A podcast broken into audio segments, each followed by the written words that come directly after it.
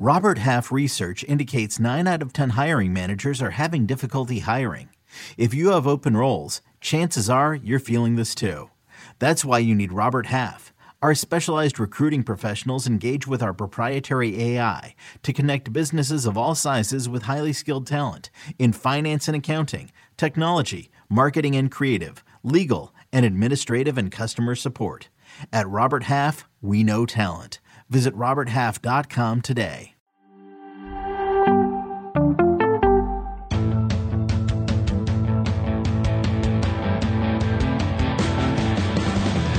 What's up, everybody? Welcome to the Pick Six Podcast, CBS Sports Daily NFL Podcast. I'm Will Brinson. I'm your host. It is Tuesday, December 21st. I probably will be. It probably will be for the duration of the podcast because 7 p.m. Tuesday games uh, in the NFL apparently end really early.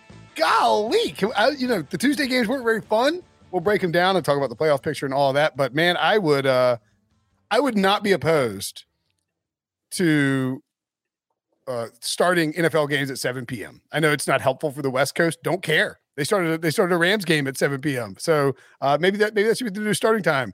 Joining me to. Yeah, for well, I know, but I think anyway. Joining me to break it down, Ryan Wilson, John Breech. What's up, boys? Yeah, here's the thing, and we used to talk about this when Sean Wagner McGuff before he got fired. We were going to stay at his parents' house during the season in Hawaii and just watch all morning games because by the time we finish, it's early morning. Yeah, so Hawaii, it's like six a.m. That's, That's I'm fine with that. I because you know we'll, we'll, just pull a Brinson at the Super Bowl and just don't go to sleep. Am I right, Breech? No, then our, our podcast ends at like eight, seven p.m. at night, and then we hit the town uh, in Hawaii afterward. Uh, but Mr. East Coast bias over here wants every game to start at seven. That's absurd, Brinson. Try was, driving home. The Super Bowl is like face plant asleep. Breech at the Super Breech of Brodsky at the Super Bowl is don't sleep. That's you got the wrong. True story. Wrong As I was leaving the New York City Super Bowl with the flu at 4 a.m. to go to the airport and catch my plane, oh Breech and Brodsky come moonwalking in after a, a, long night out. Breech, of course, wearing the jacket that he never gave back to me, but that's another story. Uh, you could have asked for it then, and that's what a smart person would have done. So I'm exonerated. If you were watching the show on YouTube with us live, hope you stayed up to do so. Uh, go ahead and smash that like button. I'm guessing that we will. uh It'll be. It, it is interesting that you know we'll see how many people we get joining us, but typically speaking, a uh, two snoozer Tuesday games are not going to you know, ramp up the. Interest. We should call it snooze day. Trademark that. Let's put on a shirt. Sell snooze it. Day. Snooze um, day football, maybe. Well, and the Rams my defense, Seahawks game was good in my defense, I didn't see that game because Fox didn't show it in my area, and I was blame Fox. If you lived on the West Coast, you would have watched it. Why don't you move there? You live in Nashville, dumb dumb. How'd you see it? Right in the middle of the country. Oh! But I enjoyed the uh, the Washington Philly game in part because Philly got down ten nothing on two crazy plays, and I'm sure Debo was, you know, air punching his wall like he was Rocky, and then they came back and I like the whole Garrett Gilbert situation. The, the I mean, you know, Nick Mullens did well yesterday excuse me, Garrett Gilbert. I mean, the guy, they literally said on the telecast, he was giving his daughter, uh, his baby daughter, a bath or something on Friday or Thursday or whatever on the Patriots practice squad. Friday he's in DC and today he's a starter. I mean, that dude, he should be a Hall of Famer based on the way he played. He wasn't terrible, and uh, he didn't give him a chance to win. They were up ten nothing. They couldn't hold in the lead because the defense couldn't tackle anybody. But I thought, you know, he availed himself. We've seen worse performances from first round picks this year than we've seen from Nick Mullens and Garrett Gilbert. Sure. I mean, we saw. I mean, Kyler Murray was worse on Sunday than than Nick Mullens and Garrett Gilbert were on on uh, Monday and Tuesday. And going into that game, if you thought anyone was going to let Washington down, you did not think it was going to be their run defense, oh, which had given up the fourth fewest yards in the NFL going into this week, and you definitely thought it was going to be Garrett Gilbert. It, this he got drafted in 2014, and this was just his second career start. And like you said, Wilson, he wasn't even on the roster seven days ago. So the fact that he they scored any points with this guy at quarterback was a miracle. Okay, let's uh reminder if you're watching on YouTube, and by the way, if you're listening to the podcast, of course, thank you for as always for listening. You don't have to. Everyone shouldn't just watch on YouTube, but we appreciate the YouTube watchers. If you're listening to the podcast on Spotify specifically, they have added five star rate or uh, they've added rating systems. I assume if you're listening, you'd like to give us a good rating. So give us that five star rating, smash that. And if you're watching on YouTube, and, and also happy happy Wednesday if you're watching if you're if you're listening on Spotify that's probably when it'll come out. And if you're watching on YouTube hit the like button. If you haven't hit the uh, subscribe and alert button go ahead and do that as well. And let me just say quickly, um, whether it's on Spotify or iTunes, we need a five star review because uh, one of our most recent reviews on, on iTunes, and I don't want to bring attention to this other than it's funny. When I said I would take Mahomes over uh, I mean, I take it Herbert over Mahomes. Yeah, and you know, Breech gave a little pushback. Someone, someone gave us a one star review on iTunes for that conversation. So solely because of that conversation, because you and I, Brinson, were morons for even suggesting that Justin Herbert was playing a little better than Mahomes the last month or so. I, I mean, we don't have to get into it. I just want to point that out. So you have to go counteract that by giving a five star review if you like it. That's all I want to say. We can circle back to that later after we talk the, about the games. But I thought that person. It was funny. That person was so angry. It was, it was probably Breech, if we're being honest, that they if, went out there and gave us a. Well, if you don't like something we say on the podcast, just shoot us an email or a tweet. You don't have to leave a one star review like I hated this argument. Hey, our kids. Who would you guys rather have, Patrick Mahomes or Garrett Gilbert? Garrett Gilbert. Let's see what that gets us on the ratings. yeah. Uh, maybe yeah, it's Garrett Gilbert's brother that left the rating, and he'll change it to a five. No, it was you. It was you. Or maybe it was so. maybe it was Jackson Mahomes. Who knows? Oh, Wilson, that's a good. Why would I rip the podcast I'm on, even if I wanted to review it a one? No one ever said it, you were smart, Breech. Give it five. Okay, so I'm drinking winter into, solstice hot chocolate, so I feel kind of smart. Let's get into the games. The Eagles and WFT game finished 27 17. The Eagles come away victorious. Miles Sanders was outstanding 18 carries, 131 yards. Jalen Hurts, even better 20 of 26, 296 yards, a touchdown, and an interception. Also ran uh, eight times for 38 yards and two scores. Dallas Goedert, despite a, a um, unbelievable drop with an even more unbelievable interception after it hits his heel and pops up in the air. Still finished with seven catches, uh, 135 yards. And Jalen Reagor popped up for a little uh, production mm-hmm. as well. But the Washington was uh, decimated by injury. Not an excuse. Game, as as, okay. as Breech noted, the, the excuse wasn't the offense. The excuse was the defense, and they didn't tackle anyone. And there are millions of teams that have COVID issues. So I get it, but the defense is why they lost. I feel like. Uh, and well, they got a bunch of their defense players back from the COVID list. Yeah, I mean the I mean the the offense scored 17 points and it was it was fine. It was 10 to uh, nothing. Yeah. Uh, Debo, let's bring in Debo. Where uh Eagles are seven to seven now. Washington six and eight. Washington feels like they're probably toast. Uh, Stephen O, our guy SportsLine. Washington's chances went to win the, to go to the playoffs went from 15% to 9%. Hmm. And uh, Philadelphia We'll let you guess. It was 31% before this game. What do you think it is now to make the playoffs? 42. You saw. I not I promise I didn't see. No, you didn't crack a smile, so I think you're telling this. Yep. This guy doesn't get emails or read emails. I don't get emails. I don't get any emails. I get no emails to my new email address. Forty-one percent. Well done, you. If I want Brendan to respond to something, I literally have to handwrite him a letter and send it via United States Postal Service. That's right. I didn't even I didn't even get the right number, and you thought I cheated. What? You've been known to cheat. All right, Debo, what do you got? I'm gonna get a little crazy right now. Oh boy! Oh, oh dude, ah! video! I was like, who was that? Jump things around. I think I've oh, seen you in like I don't, I don't like seen. Oh, D- Debo's got, got hair plugs for Christmas too. He's got to wear the hat for two weeks. what if Debo yeah. had a full beard? Because he hadn't been on video in a while.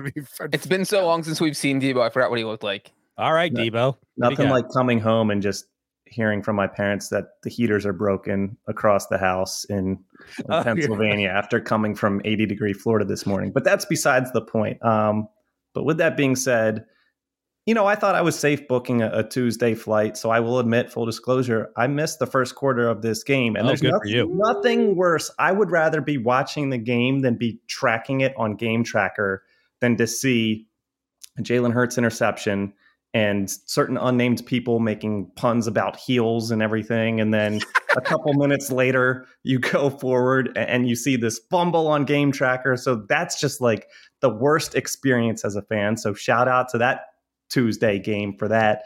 Uh, but uh, otherwise, after that 10 nothing start, I felt pretty confident throughout this game that the Eagles would get it done once Washington got to 10, I didn't think they would score another touchdown the entire game. That that late score to make it 20 to 17 caused me some concern, but I like the way that the Eagles responded and Greg Ward, hell of a touchdown catch. We even got Jalen mm-hmm. Reagor involved a little bit. So there there would be no coming back from a loss to this team that's as decimated as it is. But I feel good about the final three games You know what else is great, Debo? Uh, J, J, uh, Jerron Franklin in the chat notes the Eagles almost achieved the Urban Meyer ideal of 250 rushing yards and passing yards. So if you're hitting on Urban, you're doing something right. And by the way, nothing, absolutely nothing worse than trying to follow your team on Game Tracker when they're playing like dog doo doo, and you're like, okay. And then you see that interception, and you're like, oh my god, it's a million times worse than I ever imagined. Love, ask- love the CBS Sports app, but I cannot handle following games eh, for teams that I'm rooting that way. Yeah, that's that's a tough one. Um, Where are you on Nick Sirianni as a coach? Why aren't you streaming it? He's, it, there was some difficulties. Ah. If you're in an airplane, you, you can't stream that on your phone. I don't think, can you? Yeah, landed at at seven. Were you, oh flying right like Spirit Airlines? I mean, I feel like you can usually you know get... it. Yeah, Timo, know Timo, Timo's frugal as hell when it comes. All right, all right. Well, there we go. I was gonna say usually the big ones have uh usually live TV you can watch. So the live TV must be nice. So the Eagles' next two games, they're going to get either Jake Fromm or, or, my pal Mike Glennon, and mm. then maybe probably Taylor Heinicke. We assume he'll be able to come back, and then um maybe Dallas, maybe Dak Prescott. Oh, how was the, like?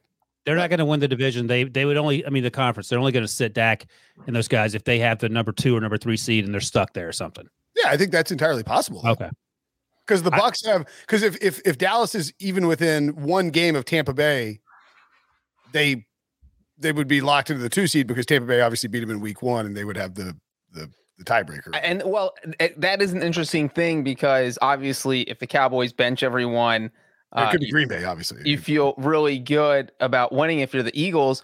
But what situation would it have to be? Because we talked about the other night how there's such a drop off. There's like a cliff drop off after the sixth seed. So if you're a division winner, you want the two seed, so you're playing the team. You know, so if you're the Cowboys, you might be benching all your starters, and then you have to turn around and play the Eagles the next week because uh, theoretically here the Eagles would be getting the seven seed, right? Yeah. So like there could be a situation where the Cowboys are the two seed and playing the Eagles two weeks in a row. Well, you cross that bridge when you get to it. I think if you're if you're the Eagles, I, let me ask you this because this is something that I talked about on HQ just a moment ago.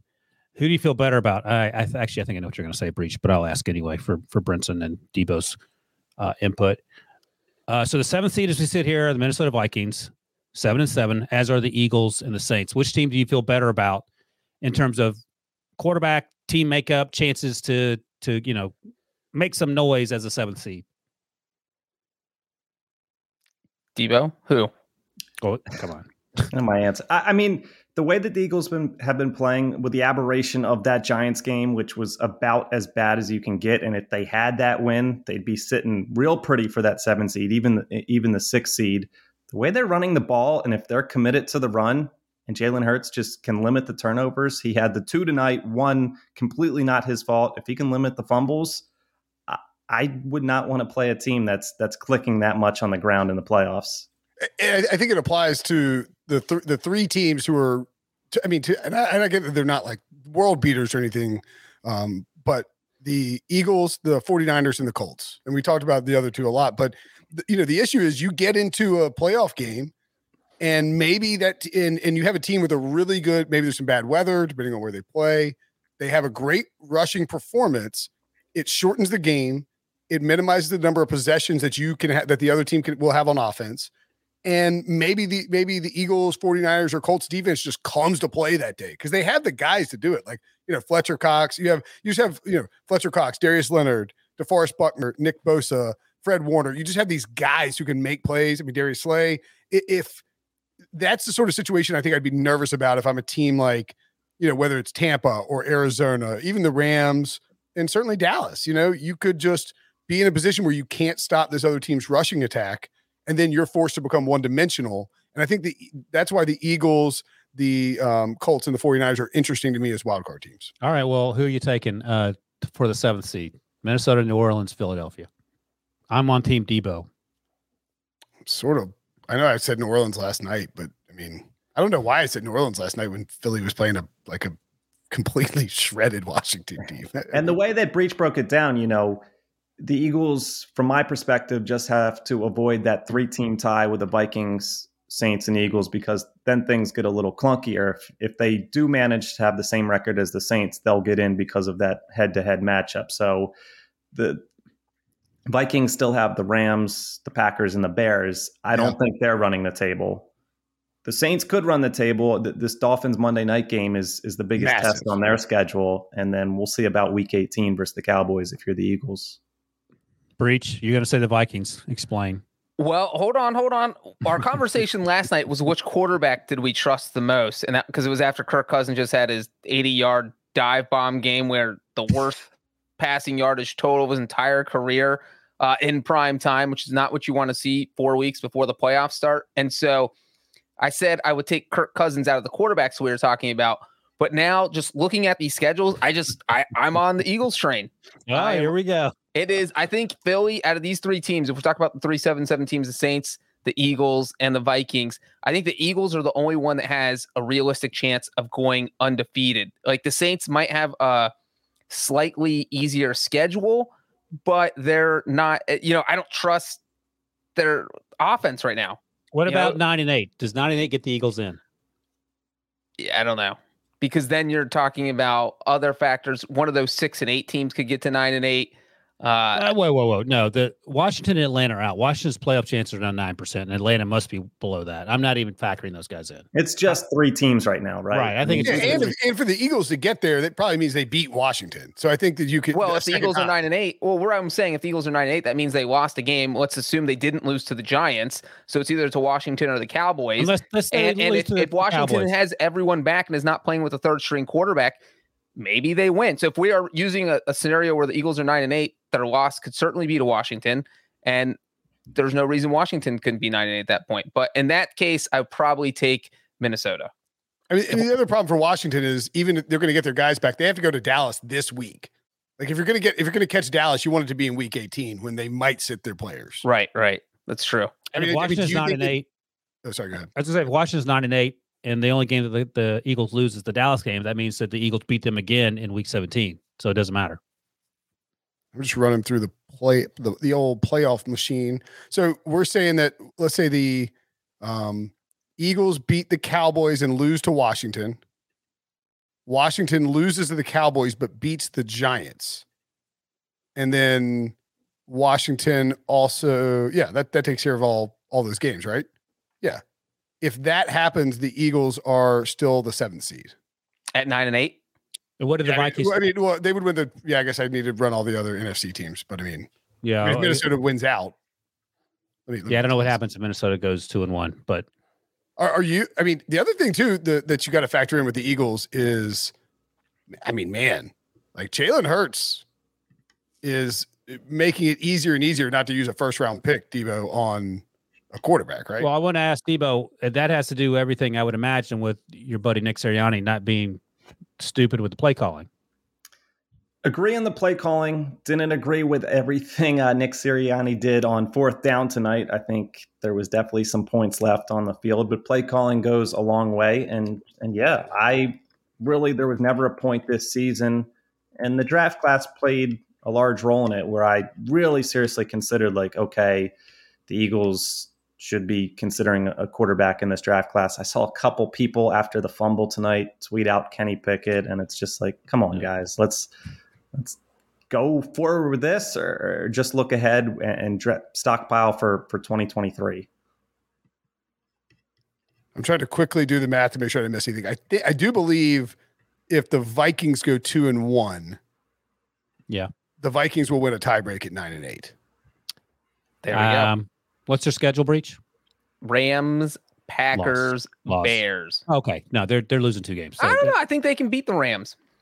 It, I, it really, I mean, I picked them to beat the Rams. My picks are already out this week. People can read on CBSSports.com. But the reason well, I think they now. can do hold it. On. Let's see. Hold on, hold on, hold up. Okay, so this, all right, yeah. This is so I, I I went through and picked all the I did all the relevant using the ESPN playoff machine or whatever. Did all the relevant games, uh, you know, for the for the situation we're talking about, where the Vikings beat the Rams, lose to the Packers, beat the Bears in Week 18. Eagles. So you have a um, New Orleans.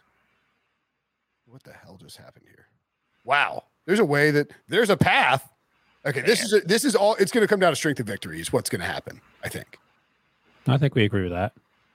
I mean, it's just going to be a crazy end end of run uh, tiebreaker. I think. And uh, for anyone wondering that right now, the Vikings 439 strength of victory, the Eagles 372. So there'd have to be a lot of uh every team the Eagles beat would have to start winning games starting but, this week. But now here's the other thing that is still in play too. Is the 49ers go 1 and 2 and then you have you have uh San Francisco, Minnesota, Philadelphia, and New Orleans at uh, nine and 8 mm-hmm. And if that happens, it would be Philly is the seventh seed and Minnesota is the sixth seed, and San Francisco and New Orleans would be out. I think that the Vikings are going to lose two of these games. I know Breech doesn't think that's going to happen, but that's my bold prediction, along with Philly squeezing away in there. So, so anyway, the, I guess the larger point is like if any team gets to ten, they're, they're in. Yep. If there's a big if there's a big tie at nine, it suddenly becomes uh, just a total wild card because I, I, do believe the. And in fact, you can miss the playoff as a 10 win team because the Cardinals haven't clinched anything yet. And they could lose the division and be on the wrong side of That is absolutely possible. Well, no one has. I mean, the Buccaneers, could they still miss the playoffs? Yes. Yeah. The only team that's clinched if they go 10 and 7 and the Saints win out, there, there's a path there's because the Saints have head to head sweep. And by the way, I just want to point out when I said last year there's a path to nine wins, I meant for the 2021 Cowboys. They are 10 wins. So I forgot to point that out last week when they got to great the, foresight. Thank Wilson. You. So I wear thick glasses. I can see into the future. Yeah, the the uh the Cardinals though are they're at 10. I mean, I think they're they're, they're fine. Don't go through that. I was just joking. But just they still play the Cowboys. And they yeah. still play the Colts, and they still play the Seahawks. I have I no mean, concerns about that team, but I was joking about that. Let, let me ask you this though: out of the Cardinals and, uh, I mean, what are the 49ers? Eight and six. Yes. What do you think the Cardinals are going to do in their final three games? In those three games, with the, I think they're going to lose out. I think Colts, Cowboys, and Seahawks. I think they're going to no, lose out. they'll they'll go they'll go one and two. Because if they win one, they're in. They just have um, to get to eleven. Yeah, they're in. They're not missing the playoffs. Yeah. But what it, what do you, and I talked about this is a question that I got earlier on, on HQ. Over under 11 and a half win totals for the Cardinals. 11 well, and a half? I'm going under. Yeah. Under. Yeah. I'm putting right. the house on under all day long. yeah, I'll take whatever you will offer on under there. But I think they beat the Seahawks. I wonder if they've have they they probably Caesars. Oh, they have updated it. Ooh, spicy. What do you think the Cardinals' odds to win the NFC West are? Well, I guess I could save this for the. I'd say plus now, plus two hundred. No. Uh, okay, well, we'll save it. We'll save it for the. uh Do we? Oh, anything else we want to talk yeah, about yeah. in in Philly and Washington? I mean, we didn't. Ryan, Ryan, do you regret not taking the Eagles instead of the Panthers in your Super Bowl draft? Yeah, of course. Thanks for bringing that up. I think it was just. A, I think it was just Debo trying to do this. In a minute. Yeah. Imagine where we were a month ago that the Panthers got selected and the Eagles didn't. What a waste of a pick. All right.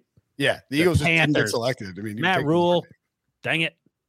I mean, right now, if I said you can have the Eagles or the Cardinals to win the Super Bowl, no, you know, no blood if you don't, if neither one wins. You know, we should have just done instead of $33 as you put in uh, $10 every time one of your teams gets eliminated. So whether it's from the playoff race or from the playoffs, and then the last man standing, whether it's the Super Bowl champ, mm. then you just that's how. We well, we can we can do that bet too. We can do two bets. We're gonna run that one. that could be the, the one uh, for just us three. Yeah. Since, C-Rad's, since C-Rad's already going to win the other one. He's going to win the whole thing. Win the uh, NFC East, by the way, is off the board now with Washington's loss. I think that they their their their path was it was like 40 to 1 or something. Well, crazy. the Cowboys only have to win one more game to clinch. Yeah, exactly. So and Cowboys have some winnable games for sure. Okay. Uh, any other thoughts on Washington, Philly? I know we didn't break it. I mean, I, just a couple of points on the game itself because we did. The problem is you sort of start to dive into um, more uh, playoff picture as we get to it. The Hurts interception early. I know you didn't see it, Debo. I mean, obviously not. Oh, I saw it. oh, yeah, oh, you saw it. Yeah. Um, I, I don't. That was a crazy play, man. I, I've never seen a drop go off somebody's heel, pop up in the air, get caught. And the other thing is that should have been a house, like a house call. And you know, I was glad Washington scored a touchdown there. Not, yeah. I mean, not glad, but like Landon Collins got ripped off of a pick six because the refs blew the play dead. And he was literally the only person in the entire stadium who knew that ball bounced off of uh, the tight end's heel. I mean, it was because uh, he kind of reacted. And I think even people watching at home were like, what is he doing? Like, what? No, like the ball hit off the ground. It's fourth down. They're going to punt. Okay. And then the refs are sitting there talking for five minutes and you have no idea what they're talking about. No one's explaining anything. And then 30 seconds later, they're like, uh, looks like we have an interception on the field. And that 30 seconds later is like six minutes after the play. It was a whole circus. Uh, did they have to challenge? No, no, because it was a turnover. So no, no. Did they challenge no, it? it was, no, no, No, the, the challenge, the challenge later was the obvious catch by DeVonta Smith. Incredible catch, two toes dragging on the on the on the sideline. That I just don't know- to perpetuate the Brinson sort of conspiracy theory. I don't know why they don't go do it all the time. Just why are we wasting you, now? What's going to happen is, and probably in the Super Bowl or in a, in a championship game, someone's got to challenge something that they can't use later because the buttholes upstairs didn't call down and say, "Hey, that's a, a catch or not a catch." Adiba, where are you on the? Thank God we drafted DeVonta Smith bandwagon. Thank God we drafted DeVonta Smith. How good I is mean, that guy? I would be interested if if Micah Parsons was on this team and on the defense, but I think the, the Can't draft linebackers for- though, Debo. No, I think the need. Well, he's not a linebacker anymore. So you would The so need- you take you you'd prefer you wouldn't prefer Just, Justin Jefferson, Micah Parsons. Then is what you're saying. that would Of be a course hell we of a combo. I'm kidding. I'm We didn't have to bring that up. I keep I thinking, you know, yes, the Eagles, the Eagles took Jalen Reagor right before, but at some point, like, there's got to be a conversation about Jerry Jeudy, obviously Ruggs and and CeeDee Lamb. Like Justin Jefferson is on pace to be a top five receiver of all time at, at this rate. Like, That's that's. I mean, yeah, that's yes, that's the absolutely Eagles fair. passed on him right before. Boneheaded Why, uh. Vikings laughed in their face, but Why- one other teams passed on him too. Yeah, I mean, Why- Justin Jefferson why- should have been the third pick behind. Oh yeah, I was. Just, I think you said third wide receiver. No, behind. uh I mean, if you redid the draft right now, I mean, I thought you said readed like R E A D E D. I was like, this guy can't even read properly. what? Redid. I thought you said readed R E A D E D. I Read was it? like Uh, would you take Chase Young or Justin Jefferson? Justin Jefferson. Okay. I mean, obviously it's it's it's Burrow and then Herbert one and two. I'm taking him over Joe Burrow. Joe Burrow's a terrible wide receiver.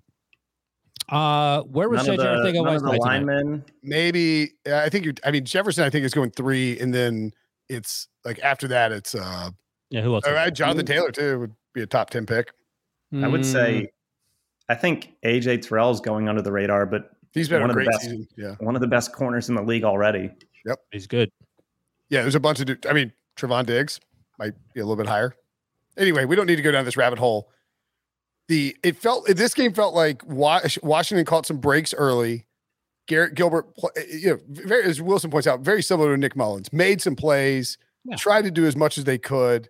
Didn't have any turnovers. I think. Uh, Yeah, I mean, I don't think he lost any fumbles. They were they were basically going to funnel the offense through Antonio Gibson and give him as much work as possible and and try to be semi conservative in how they approached it. It felt like, and then he got he got hurt on the second drive. he gets first. hurt. You know, they and they just didn't. I mean, they just didn't have enough. First of all, the NFL shouldn't have moved any of these games. They could. I mean, like it ended up not really mattering. They should have played them on time. Now Philly has a short week. Uh, Washington has a short week. The Rams and Seahawks do too. They, I mean, it, wa- Washington was just incredibly shorthanded, That's and Philly took advantage and eventually wore them down and, and pulled That's away. That's not an right? excuse. And Breech pointed out that the defense had most of their dues back. The offense wasn't the problem. They were up 10 nothing on the mistakes of the Eagles, and the defense refused to tackle anyone for 55 minutes. Got to tackle. Okay. It's called Alright, so you- tackle alright, so you- football. Okay, I mean, all right, it's fine. And the Eagles put up 519 yards. That was their highest total yardage in a game since 2014. It actually hit 519 a couple years ago, but first time they've gone higher than that since 2014. And that's that- that's just bonkers because Washington was so good at stopping the run, and, and the Eagles just it, it was strength versus strength. And uh Eagles went for 238. And a big part of that, though, was that Jalen Hurts was able to throw the ball because Washington's horrible at stopping the pass. And if Hurts was just throwing, you know, inaccurate, thrown out of bounds, looking ugly, then I think it would have been a little tougher to run the ball. But uh, Washington had to respect him because he was on point tonight. Uh, They've done that credit, too. against a lot of teams that have supposed like Saints- best run Saints had a defenses in the league, and they, trucked, they yeah. them. Yeah, I give Debo credit for sticking with Jalen Hurts because, first of all, I mean, he knows this, upcoming draft class isn't great for quarterbacks. Uh, and Jalen Hurts is going to be a first round pick in this draft class if he's coming out this year, number one. Number two, he's two years in now. And some of the things you sort of forget about when you see these guys in college is that they're going to get better if they're in the right situation. And Philly feels like the right situation. Now, I don't know about Nick Sirianni. or whatever. He's he's doing better. But they have three first round picks. I'm not sure how much money they have in terms of free agent salary cap space, Debo. But it's a team going in the right direction in a division that's you know wide open. So there are worse spots to be in and worse quarterback situations. Good, good point by uh, Diego in the chat. Uh, you can toss it up if you want, Debo. But um, he points out, you know, the Eagles had two guys go into COVID protocols on the offensive line, and they still pounded the football. Like that's, I mean, that's that's a fair point. And those guys were, it was um, uh, uh Dillard and uh, oh god, uh, Dickerson. Dickerson, yeah, yeah, yeah. The landed. Um, the but like those guys went into COVID protocol so late, there was no chance they were testing out. Washington at least had the game. Like they almost they would have played if the game had been on Sunday, I think. Whereas you know, Washington had got this opportunity to everybody to test out of it, and just nobody, you know, ended up nobody getting out of it. They had a private jet waiting for like five guys, and three of them were inactive. Also, Washington brought the Cowboys benches. They called the company that made those benches for Dallas that put them on the on, on the Washington sideline. Money and well Washington spent. announced before the game they were going to take him to Philly, and they were going to take him to Dallas, and they were going to take him to New York. And Dallas uh, people were dunking all over Washington for it because it's it's as uh, who cares. But it, so I, somebody pointed out, I was like, "What a little brother move that is." Also, why would you bring a, a, a heated Washington bench to indoor Dallas Stadium? It seems like a terrible waste of money and resources, but I don't. At the end of the day, that's Daniel Snyder's mo. Wasting yeah, money and resources. Come on, it's, Wilson. like that Washington Post article from the other day where they're like, it said that Dan Snyder, you know, this lawsuit with Bruce Allen is going on as part of the settlement he demanded a congratulations on the Ron Rivera hire text. he, he's like, I, I, as part of the settlement, I want a text from Bruce, thank you, like congratulating me on the hire. And they're like, no, this is preposterous. You little, it just, it's not real life. That's why we're living in a simulation. That, that wouldn't happen in the real world. Yeah. So anyway, you look at the box score, absolute dominance by the Eagles. Took care of business. Miles Sanders, good back. I think people have like questions throughout the year. Good running back. Also, point out Kenny Pickett, two months older than Jalen Hurts right now. That's a good. That's a fun fact. Yeah, and, and, I get it. You know, the last time we saw Jalen Hurts in action was 23, 24 days ago against the Giants. His worst game of the year, the Eagles' worst game of the year as a team. And then you had the Minshew thing after that. You had a mm. bye week. You had this delayed game. So I, I get where maybe you kind of forget the type of performance he was putting up in in October and November, but and again, it's against a depleted Washington team, but I think this is more like the Hurts that that we can and, and should expect. Look, All man, right. dude, dude, this is a big spot on a Tuesday night in a semi-national game, and he went out and balled out and beat a division rival to give the Eagles some legitimate playoff hope. I mean, that's a that's a play better than Kirk Cousins, Derek Carr, and obviously yeah. Nick Mullen. And, and now he's just got to beat Mike Glennon. Probably going to be Jake Fromm based on what the Giants have done, but we'll see. By the way, congratulations to Garrett Gilbert. But I swear to God, every time I want to say his name, I want to say Gilbert Gottfried. So just do it. We won't judge you. That's okay. Fair enough. So if he continues to play, I hope he plays well. But I'm going to start calling him Gilbert. Every time I say his name, I think of what's eating Gilbert grape. So we're on the same page, Wilson. You're this is the worst grape. conversation in the history of this podcast. I mean, honestly, it's not even in the top ten. I've yeah. listened mm-hmm. to this podcast. Not even the top fifty. Okay. Yeah. Let's yeah. be real. All right. What's next? Well, we're gonna take a break, and when we come back, we will talk about the NFC West matchup. Ooh. Okay, picture this. It's Friday afternoon when a thought hits you. I can spend another weekend doing the same old whatever, or I can hop into my all new Hyundai Santa Fe and hit the road. With available HTRAC, all wheel drive, and three row seating, my whole family can head deep into the wild. Conquer the weekend in the all new Hyundai Santa Fe. Visit HyundaiUSA.com or call 562 for more details. Hyundai, there's joy in every journey.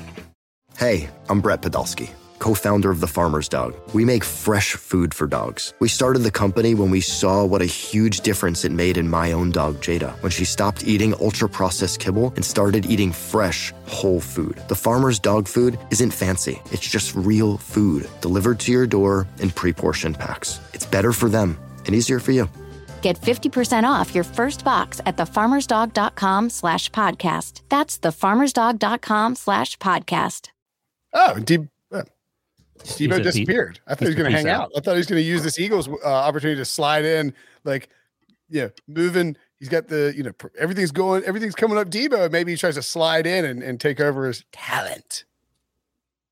I mean, I would welcome Debo onto the program on a full time basis. We all would. He'd clean it yeah, up. I, I tweeted out that I got to get away from from Brinson earlier today, and then I forgot that I had this podcast tonight, so can't even get a full day. Debo, I'm sorry.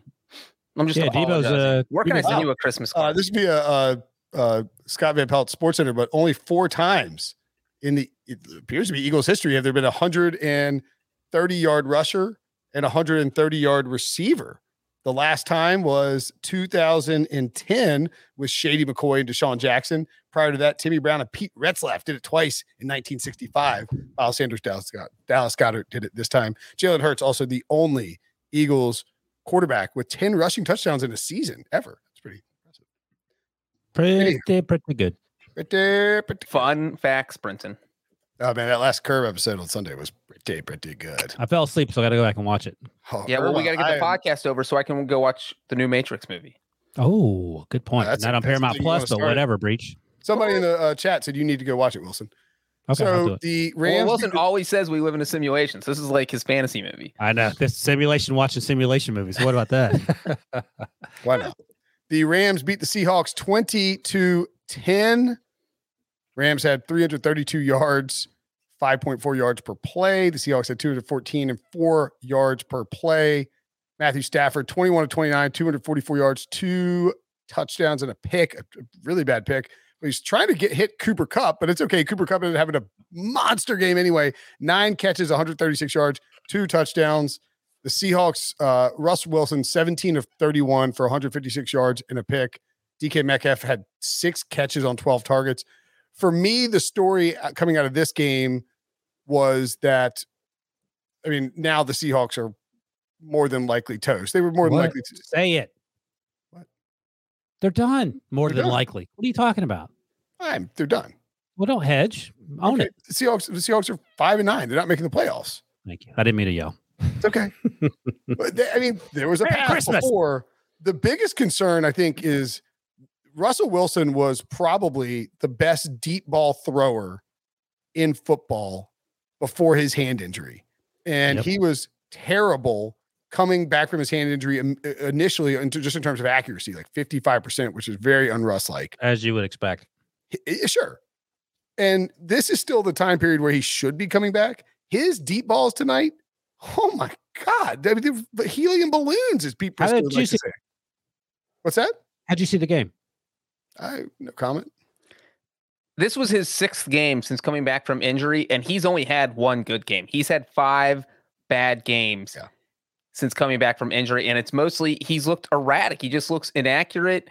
Uh, it's either maybe he's not comfortable, his hands not fully healed, uh, but he just can't make the throws that he used to make look easy. I mean, the one where he missed DK Metcalf in the fourth quarter, um, what would have been a game tying touchdown, and the Rams Twitter account is sharing it like Jalen Ramsey made an all pro play when in fact Russell Wilson underthrew DK by like 10 yards, and it would have been the easiest touchdown in the history of Seahawks football if you had made a good throw. Like it was ju- Russell Wilson makes that throw 99% of the time pre injury, and now post injury. You just wonder, is this where he just needs to get the season over, get his hand right, uh, so he can focus on whatever the heck he's going to do next year? Because it might not be anything with Seattle. Uh, but, but it's just it's it's it's not painful watching him play. It's not sad, but it's weird because you expect so much more of him, and I'm sure he expects so much more of himself.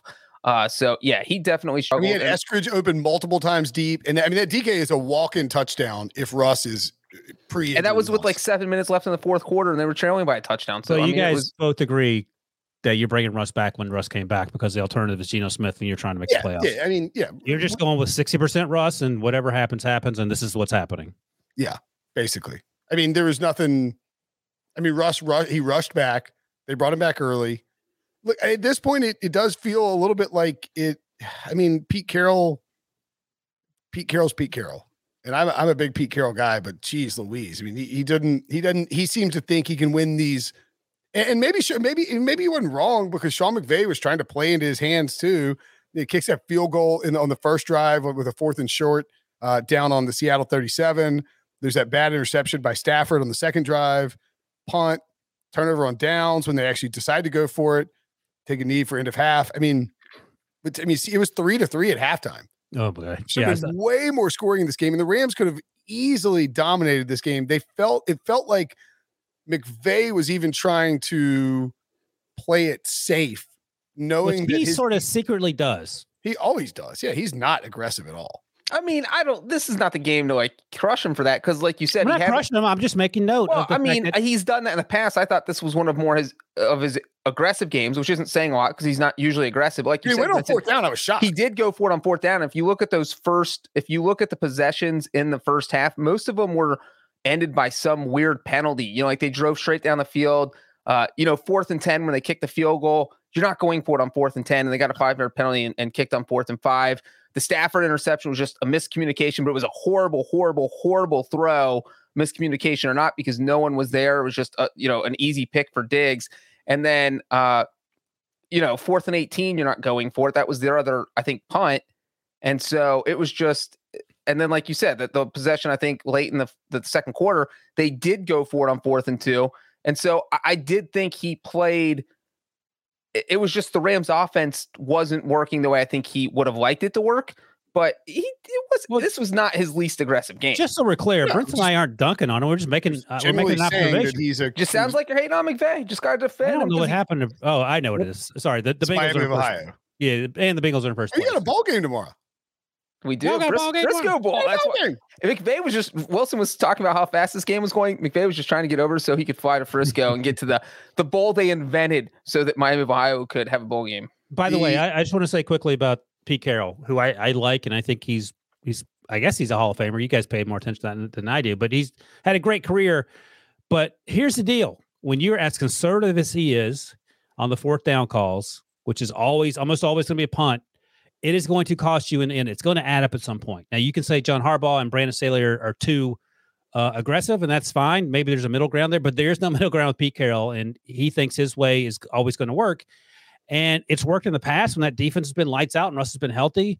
But that stuff starts starts to add up when everything gets leveled out. Your quarterback only has nine fingers. The offensive line stinks. The defense isn't what it once was, and that's how you end up being a, a five. What are they? Five or six one football team, and hundred percent out of the playoffs, despite the fact that Brinson didn't want to say that out loud.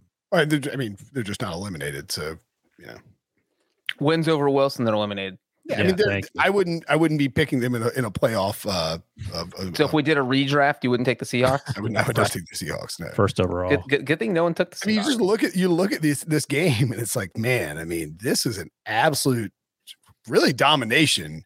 The, the, the I just thought, I guess I thought the Rams should have done what they did in the second half, in the first half. Like they should have flipped the halves, come out, sling into Cooper Kupp, get like feed him targets, get him going, and then you can lean into Sony Michel and, and Darrell Henderson if you want. And can I give you a, a Cooper Kupp fun fact? yeah, sure. This might be the funnest fact I've ever seen. It's from Hayden Winks. Uh, where's Hayden working? He works for uh, Underdog Fantasy. Underdog fantasy, yeah. And this was this was even before this number is actually higher because it was about the third quarter of the game. Cooper Kupp is averaging more yards per game this year. It was 114. Maybe it's probably 115 now. Than he did as a high school senior in Yakima, Washington, where he had 107. Think Crazy. about that. Yeah, I mean, Kupp, Kupp. I saw uh, our pal, our friend of the program, Greg Rosenthal, t- uh, tweet this out. Like Cooper Kupp kind of does make you rethink: uh, could a wide receiver win MVP? And I know I crap on Jonathan Taylor winning MVP, but I, I, Kupp would never win it. You know, his quarterback would get it before him, I think. But man, what a season by him! Here's what I'll say about that. And I mentioned this on HQ as well. If people in the chat want to go watch that and support me in my other line of work, uh, DK Metcalf, just my other job. You know, there's some some likes at CBS Sports HQ.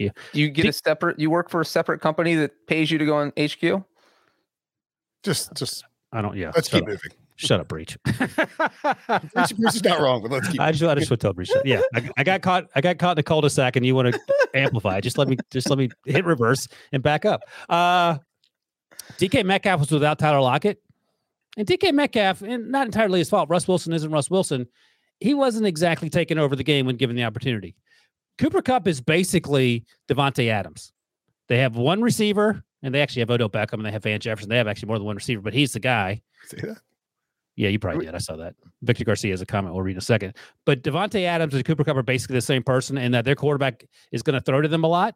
The defense knows it, and the defense is helpless to do anything about it. And and I think they can take over games whenever they want.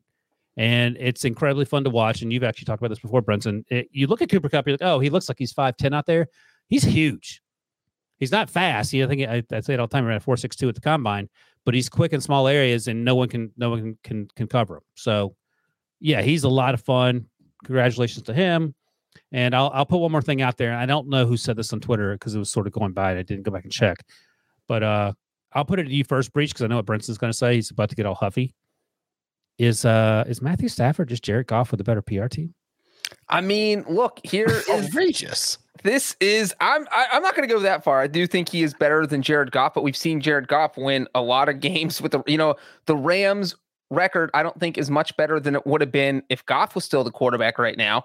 And I think that is maybe what you're alluding here to. And you know, earlier when you asked me about uh, why I thought the Vikings could make the playoffs, and the big reason was just that I thought they have a chance to beat the Rams this week because Stafford, when he gets flustered, he does the same thing as Goff. He just does something dumb. I mean, like, and, and and we saw tonight the Seahawks kept this game close because they had Stafford on his heels all night. I mean, they sacked him four times. Stafford, I think, has only been sacked multiple times in five out of 14 games, and this was six out of 14 games. So this, the Rams are now three and three when Stafford gets sacked multiple times, and mm. which isn't, you know, that's that's an interesting number. I don't think it's a coincidence because when St- he's not a guy who's running around and making plays like Russell Wilson. If you get him in trouble, then their offense is in trouble. And uh, you know, the Vikings lead the NFL in sacks, and so that's why I think Stafford could be in trouble this Sunday. And before you answer, Breech, uh, Brett, I'll just say quickly because I was crushing about something else.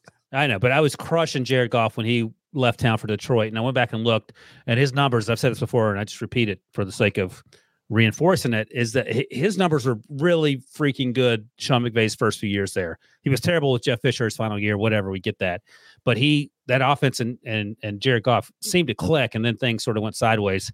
So Matthew Stafford's better than Jared Goff, but he's just not. It's not clear cut. Oh, slam dunk. He's that much better.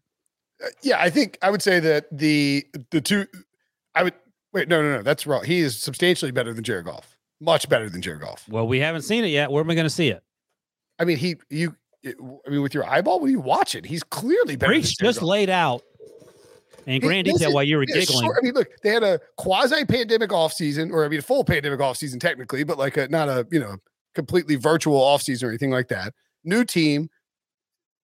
I don't. I mean, he's if you th- if you think Jared Goff's better than Matthew Stafford, then you should probably find a new job. I mean, I don't know what to tell you. Like, you shouldn't be analyzing football. I mean, that's it's. He just carved up the ten and four Cardinals, the ten and three Cardinals at the time. Okay, Jared Goff had a great game. Jared Goff's a former number one overall pick. He's not a bad player.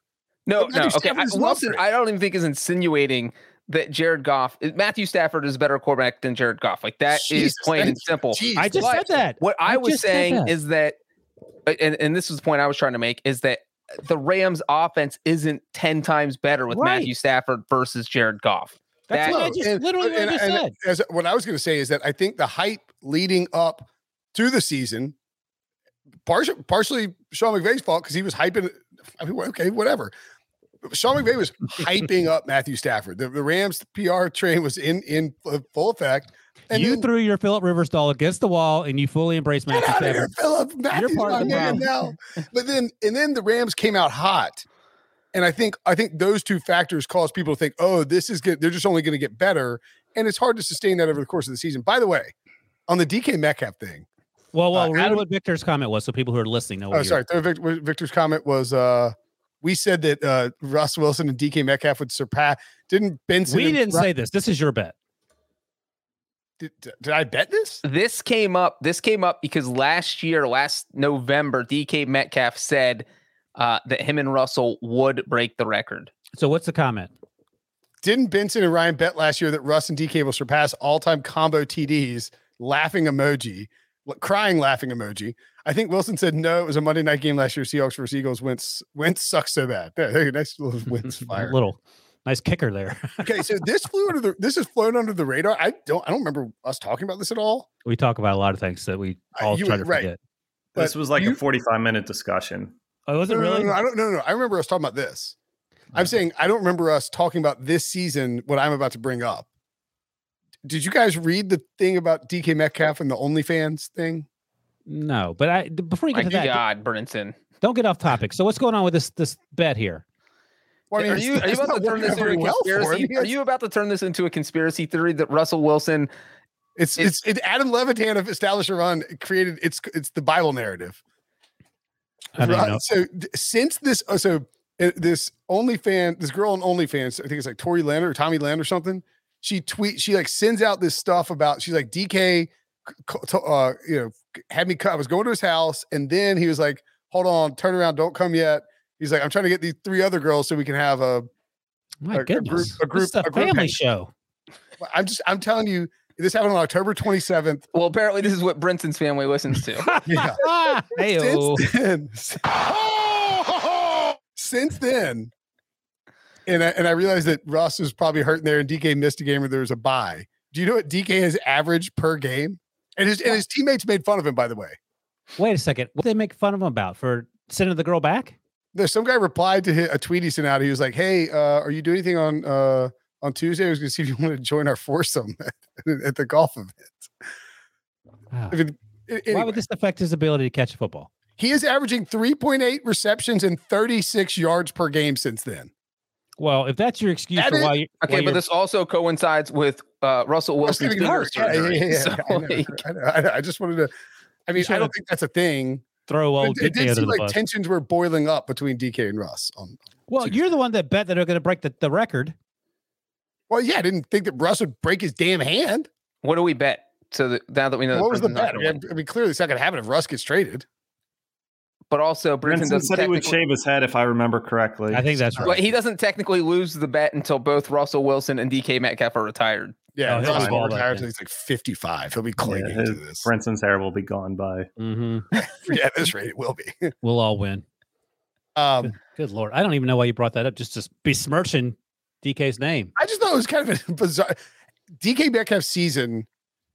DK had in his first two years and 900 he, he, didn't have Tyler Lockett tonight. Worth noting. He ain't Cooper Kupp. 58 catches, 900 yards his first season. 83 catches on 129 targets. So his you know, catch rate went way up.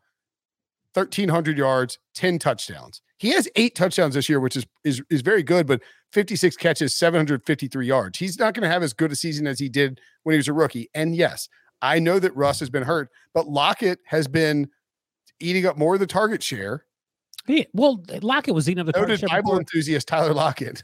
Before DK got there, Lockett was he's always been the number one. Lockett's great. Yeah. I'm just saying that if DK Metcalf, you were debating between DK Metcalf and Justin Jefferson at various points in drafts, and Justin Jefferson has been a substantially more productive wide receiver this year. Yeah.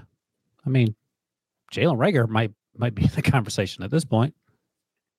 What? With, with what? With who? Like DK? Yeah. What? Devo? Had a good night tonight.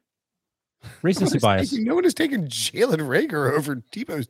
I mean, DK Metcalf. I was just trying to make. I mean, Justin Jefferson, of course. No one's taking DK over Justin Jefferson, but Jalen Reagor's a little closer to, to average than uh, than uh, with DK. Devo, do you want to do you want to explain to him what, what he's doing? D- Russell just, Wilson went six to twelve throwing to DK tonight. Just FYI. Yeah. I mean, Jalen Reagor catches at least seven of those. What just happened? What happened? What just what a weird plot twist? Wilson is pro Jared Goff and pro Jalen Reagor. So and I'm trading two first round picks for JJ Arcega Whiteside. What's up? And a third yeah. round pick for Gardner Minshew? No, I'm not. I'm not an idiot. By the way, hit that like button if you haven't already. Uh, are we? Are we we're not 114. Ooh, that's pretty good. Marvin Harrison. They're, uh, they getting there. DK and Mecca. DK DK is at what? Uh, I'm sorry. I, I moved from DK's page to Jalen Reagor's page just to see what Jalen Reagor's stats were this year.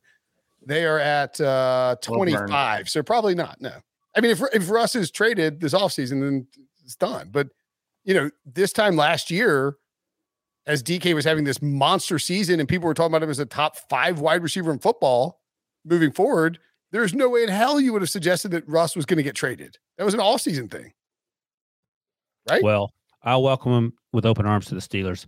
Um, uh, I want to look this up quickly. It might take me a while, so keep talking.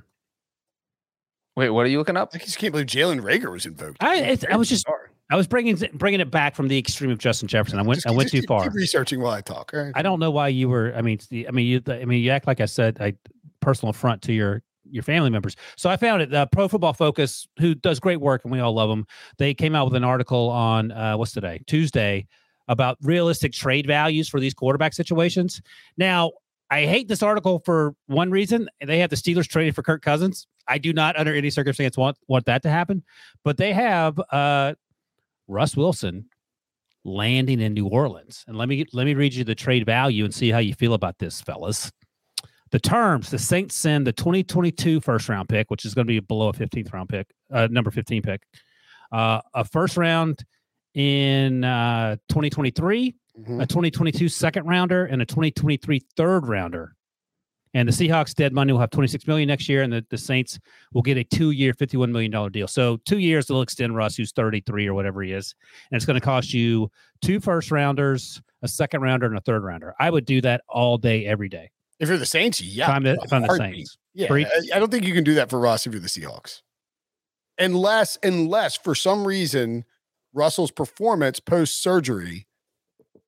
No, I don't think it's his trade value, which I don't think it will. He'll be fine. I think what you what what could affect it in terms of these deals and Seattle accept him if Russ says I'm just going to sit out if he pulls one of those deals. What are you making a face for, Breech?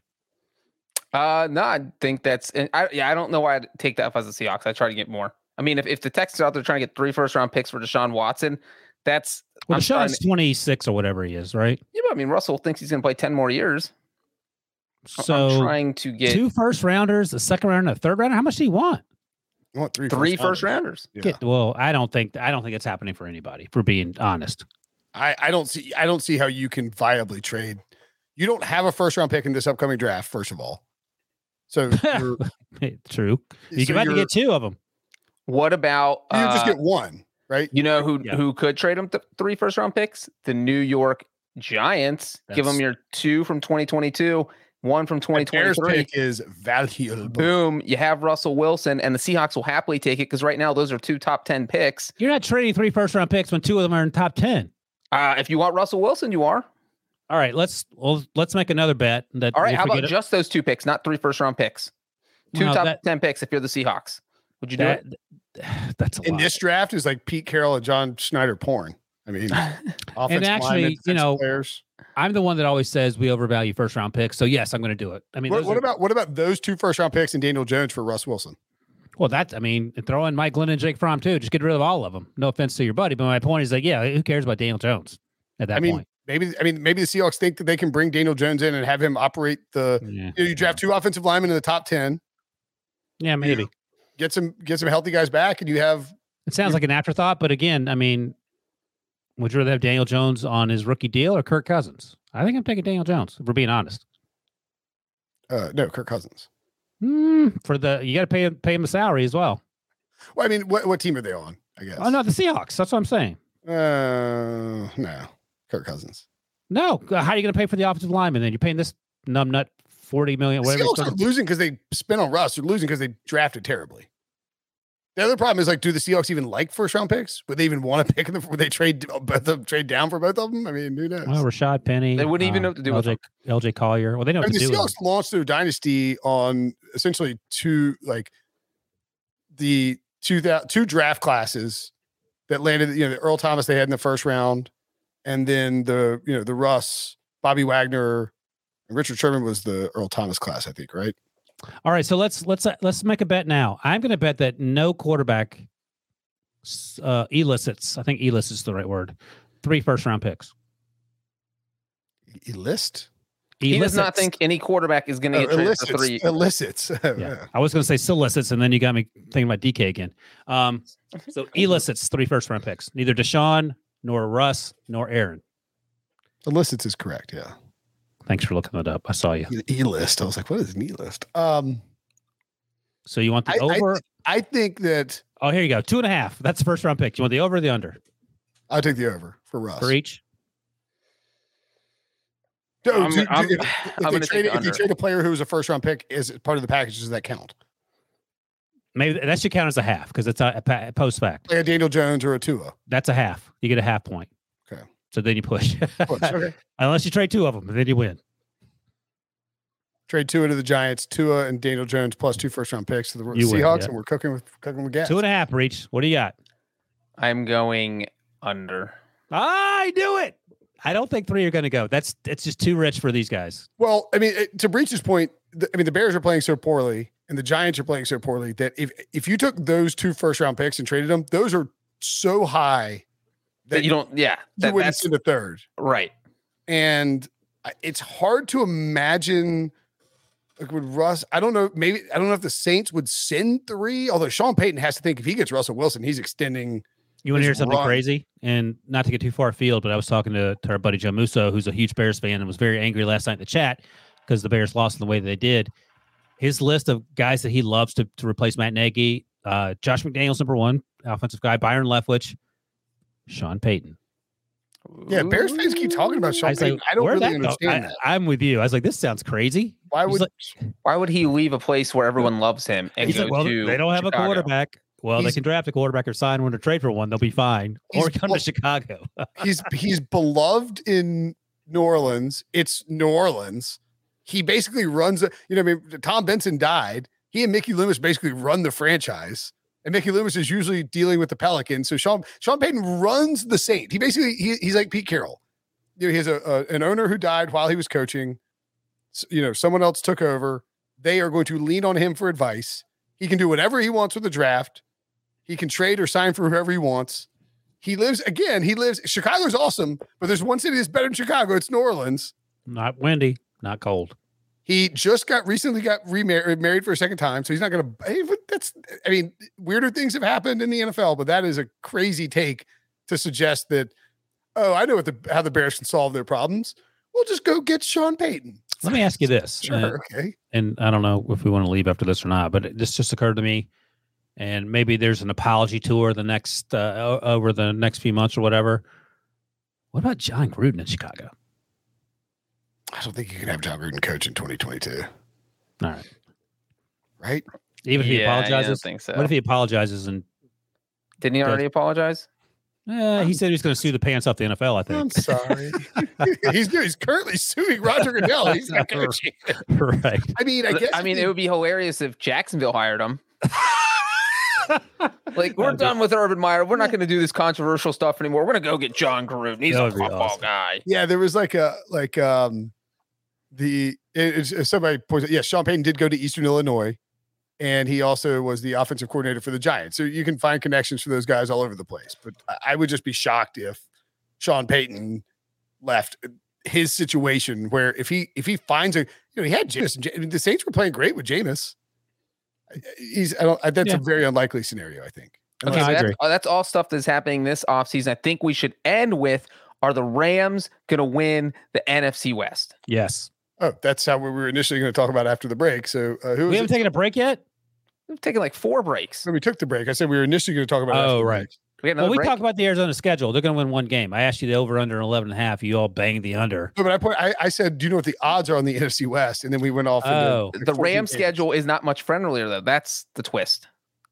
Well, the the Cardinals have Indy at Dallas and Seattle. They can't win home games, and they're going to lose on the road to Dallas. So they win one game there. They get to eleven wins. these numbers. Oh my gosh! Oh, it's still minus number minus money for the Cardinals. I think the Rams, Rams are a bet. Plus? Rams are a bet there. Uh, Breech, who the, were the next three games for the Rams? The Rams at, are at Minnesota. Minnesota. Win. At Baltimore. Toss up. But a winnable game. And then close the season against the 49ers. The thing is, Baltimore can't score points, and whether it's Tyler Huntley or, or Lamar Jackson, it ain't like the Rams are scoring a lot of points either. As you noted, Brinson, it was 3 3 at the half. And the San Francisco game will be tough. That'll be that'll be home in Los Angeles. Um, so if the let me clear this out real quick. If the Rams Rams need to win two games, and I I don't I don't see a path, and maybe this is jinxing it or reverse jinxing it for the Cardinals to win two games. I think they go one and two. Well, I'm sort of wondering what would happen if would the could the Rams find themselves in a situation where so if they go 2 and 0 and the Cardinals go 0 and 2 over the next 2 weeks and the just for sake of discussion, the 49ers go 2 and 0 as well. So the 49ers the will be playing for second place in the division. Yes, but the, at that point, the Rams would be 12 and, uh, and at the same time, we've got a, let me just do Green Bay too, just because the Rams would have moved up to the two seed. Let's give Dallas a win. Let's give Green Bay a win on Christmas. We give Green Bay a win over the Vikings. And where are the Cowboys? Cowboys beat the Cardinals. So we go into week 18. The Rams are 12 and 4. The car the Cowboys are 12 and 4, and the Packers are 13 and 3. Yeah. The Rams with the Cardinals and the 49ers at 10 and 6, the Rams have won the division. Sean McVay, if, ha- if he has a chance to sit anybody at any point, he does it. Yeah. And so I'm sort of wondering if, see, if Philly wins, the Rams would jump up to two, but I don't think they can catch. They already lost to the Packers, so they're not going to Yeah, win. they can't catch the Packers. Right, right, right. They can't. Right. So I sort of think, like, even if the Lions won and the Rams, I sort of think if. What's they your go ultimate 2-0, point here? Yeah. Where are you going? Where are you I going with this? I think that if the Rams go would go two and zero and the Cardinals go zero and two, Sean McVay sits everybody in Week 18 Oh, okay. because So, the- so ultimately the- they would against the 49ers. against the 49ers, which then probably gets the 49ers to leapfrog the Cardinals, which would put the Cardinals in severe danger of missing the playoffs. Uh, they're not going to miss it because we just said they're going to go one No, and two. If they win yeah. one game, they're in. Right. That- I, I wouldn't call it severe. But but th- then they're in a wild card spot, and they are they could be facing the Rams in the first round. I just don't know that I don't know that um Sean McVay would care about whether he was the two, three, or four seed. You know, I'm sure. I'm sure they'll do the math. As a math. matter of fact, uh, our SportsLine projections that will be coming out either tomorrow or Thursday, the Cardinals are projected finish is the fifth seed. Sure. That's a pretty wow. That's Even a- though they are negative 155, that means they are not projected to win the division according to us, which means one of these bets is a good number here. the, the Rams at plus 135 is a very good bet. The Ram it should be really should be like minus 110 on each one.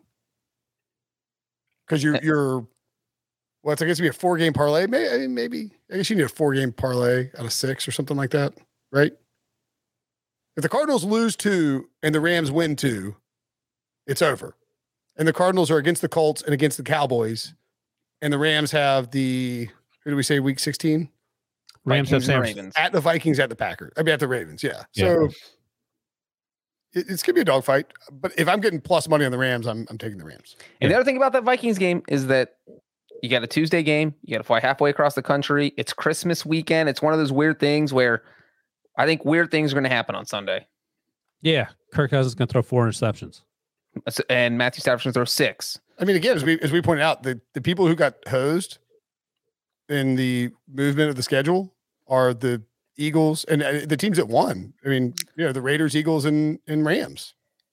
Well, don't get mad. Get better. All right. I'm going to put that on a shirt. Don't get mad. Get There is better. a path. That's how we sign off to not podcast. getting mad, Get mad. getting Get better. better. All right. Thanks for watching. Thanks for listening on this Tuesday night. Oh, we even got done before Wednesday came around. Oh, around. yes, it's Tuesday. There'll night. be a Brady Quinn football show in the feed. I know everybody loves to. We did a little Urban Meyer talk too. Don't worry about it. Um, people get That's dropping at noon on Wednesday. Noon on Wednesday, a little later, so people can listen to this recap. all right because this is coming out in the morning too. So there's a Brady Quinn uh, podcast in the feed at noon, and then we'll be back on uh, Thursday with a big show. And what a friggin' week! A pick show, of course, uh, the the uh, Thursday night football preview, and then of course the Thursday night football recap. If you're watching on YouTube, smash the like button and hit subscribe so you know when we go live on Thursday. There will be, just as an FYI, no Christmas show despite two games on Christmas. I'm sorry in advance. Not gonna do it. Not gonna do it. Wouldn't be prudent. All right, Wilson to Breech. I'm Brinson. We'll see you guys later.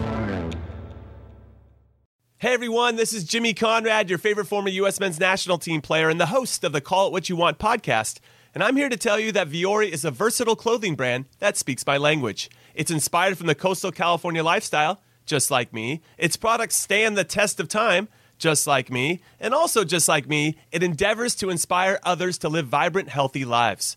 Vuori gear is designed to look great in everyday life while also being perfect for any workout activity. I'm currently rocking the men's Sunday performance jogger, and don't let the name deceive you. You can wear these babies any day of the week and in any situation. I'm talking going to the office, running errands, the gym, whatever your heart desires, because Vuori is an investment in your happiness. For our listeners, they are offering 20% off your first purchase. So get yourself some of the most comfortable and versatile clothing on the planet at vuori.com slash sports. That's V-U-O-R-I dot com slash sports. Not only will you receive 20% off your first purchase, but enjoy free shipping on any U.S. orders over $75 and free returns. Again, go to vuori.com slash sports and discover the versatility of Vuori clothing.